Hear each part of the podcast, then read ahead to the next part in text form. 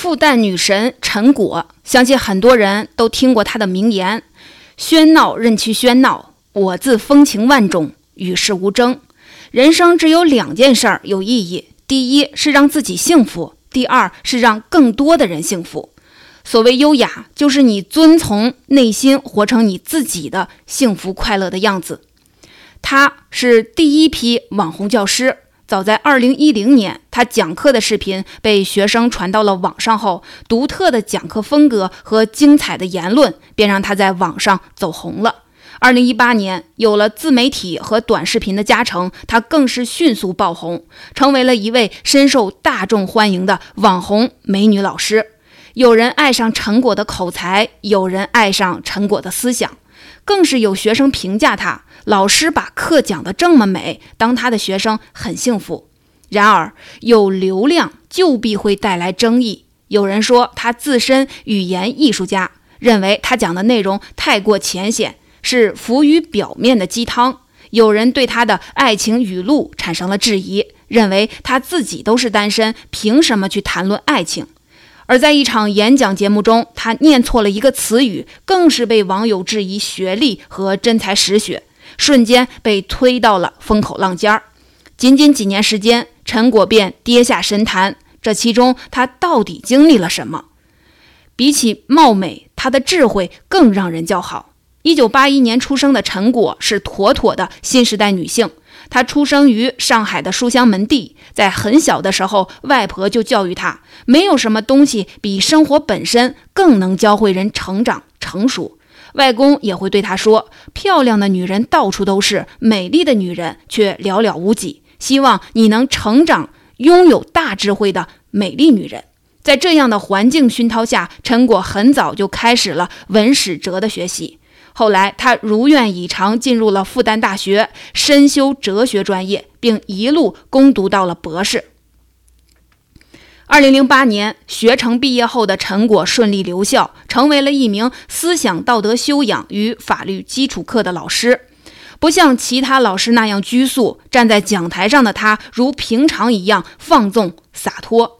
他总喜欢一只手拿着粉笔，另一只手插在裤兜，对所有有趣的事物畅所欲言。在课堂上金句频出，简单而富有哲理，听完之后往往使人回味无穷。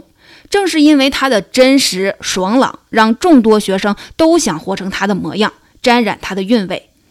他谈论自爱，别人喜欢自己和自己喜欢自己都重要，但如果在两者不能兼顾的情况下，自己喜欢自己更加重要。他谈论孤独，孤独不苦，而是一种很高的境界。他谈论无用之用，有用的东西能够让你谋生，无用的东西能够让你快乐。他谈论人生知己，人生知己难求，最好的知己其实是自己。他谈论婚姻，婚姻是另一种生活的开始，应该郑重其事的去选择，这才是对自己、对他人的负责。然后慢慢的要学会爱自己，爱对方，爱这段关系，从你和我活成一个完整的我们。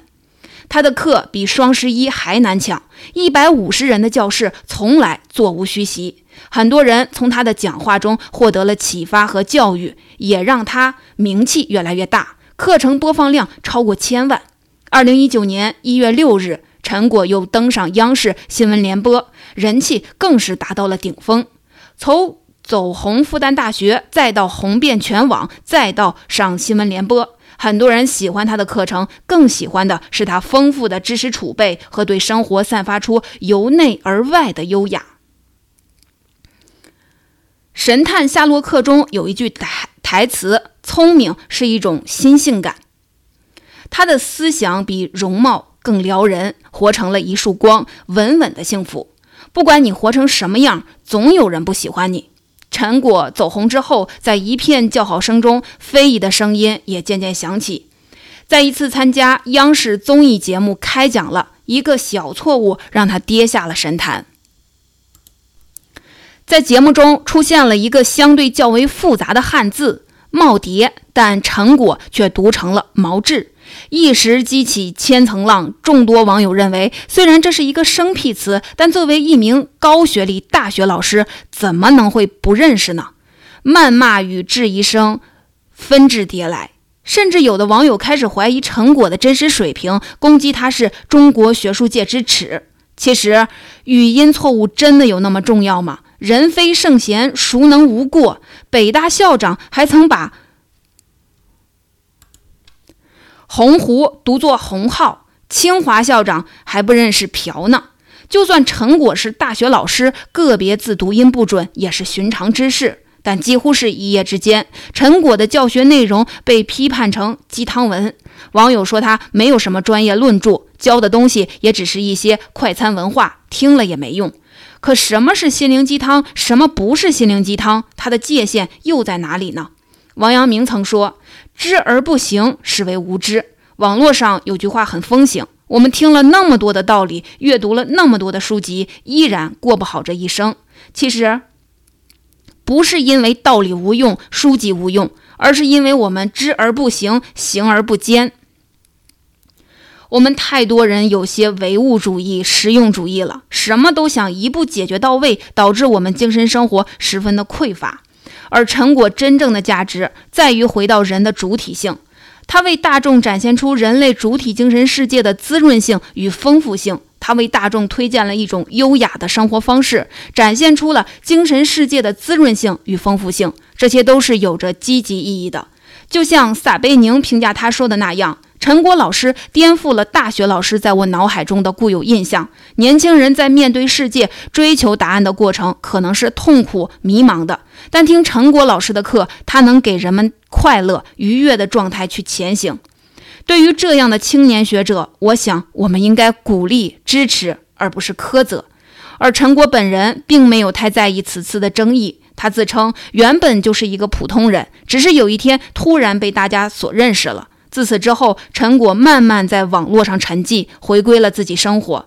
曾有传言说他被复旦大学停课，其实是谣言。他一直在复旦授课，因为就算爆红，他也一直保持着清醒。他曾在讲课的过程中提到了一个观点：不管你活成什么样，总有人不喜欢你。所以结论是什么？结论是，当你活成真实的你自己，还是有人喜欢你，有人不喜欢你，但是你会更喜欢你自己。人活一世，被人喜欢并不是那么容易的事情。无论你做的有多好，都能听到质疑的声音，都会得到各种各样的否定。一个人最大的魅力，不是靠取悦别人求来的，而是活出自己迎来的。与其取悦别人，不如活出自己。我自盛开，蝴蝶爱来不来。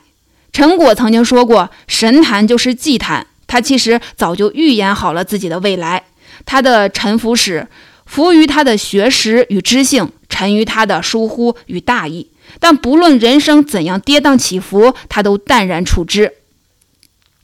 在他还没成为老师时，他是 BBS 上很活跃的发帖者，半夜三更会写长长的文字，字里行间都是才气。但他现在的微博已经停更两年多了。各个公众平台也找不到他的账号，就像前段时间的罗翔被恶评者们肆意的阻击，导致开始被闭嘴、被退出、被伤害。人言可畏才是当下舆论环境的真相。幸好陈果和罗翔一样，依然清楚的知道自己要做什么，他依然每天尽心尽力的去备课。去用最好的方式让学生们理解那些枯燥的知识点。他也会和朋友喝酒、小聚、唱歌、蹦迪，和大家分享有趣的经历。有复旦的学子曾表示，经常在食堂里看见陈果老师戴着有线耳机，是不是在听歌不知道，但是不会被别人打扰。他活在他的世界里，并不会管这个世界的风言风语。陈果依然能够活得如此洒脱，究其根本，正如他所言。喧闹任其喧闹，自有我自为之。我自风情万种，与世无争。你若盛开，蝴蝶自来。中讲述了这样一个故事：有一个人很喜欢蝴蝶，为了得到美丽的蝴蝶，便买来了一双跑鞋、一只网，穿上运动服，追逐奔跑了很久，终于在气喘吁吁中抓到了几只。可是蝴蝶在网里恐惧的挣扎，丝毫没有美丽可言，一有机会就会飞走。另一个人也很喜欢蝴蝶，他买来几盆花放在窗台，然后静静地坐在沙发上，品着香茗，悠闲地望着蝴蝶在花周围翩翩起舞。但其实这还是一种有求的心，只是把有求的心变平和了。而真正的洒脱是我自盛开，蝴蝶爱来不来。有求就会有失望，无求才是真正的做自己。想起了杨绛先生翻译的兰德的诗：“我和谁都不争，和谁争我都不屑。我爱大自然，其次就是艺术。我双手烤着生命之火取暖，火萎了，我也准备走了。”南怀瑾先生也认为，人生最高境界是佛为心，道为骨，儒为表，大度的看世界，让自己的人活得明白，活得知足，这才是最重要。风情万种，便是你热爱生命、轻舞飞扬的样子；与世无争，便是你能面对人生的诸多境遇，淡定从容、恬然自适的襟怀。有魂，有趣，有根。一个女人最优雅的样子，无非是像陈果一样，将自己活成了一束光。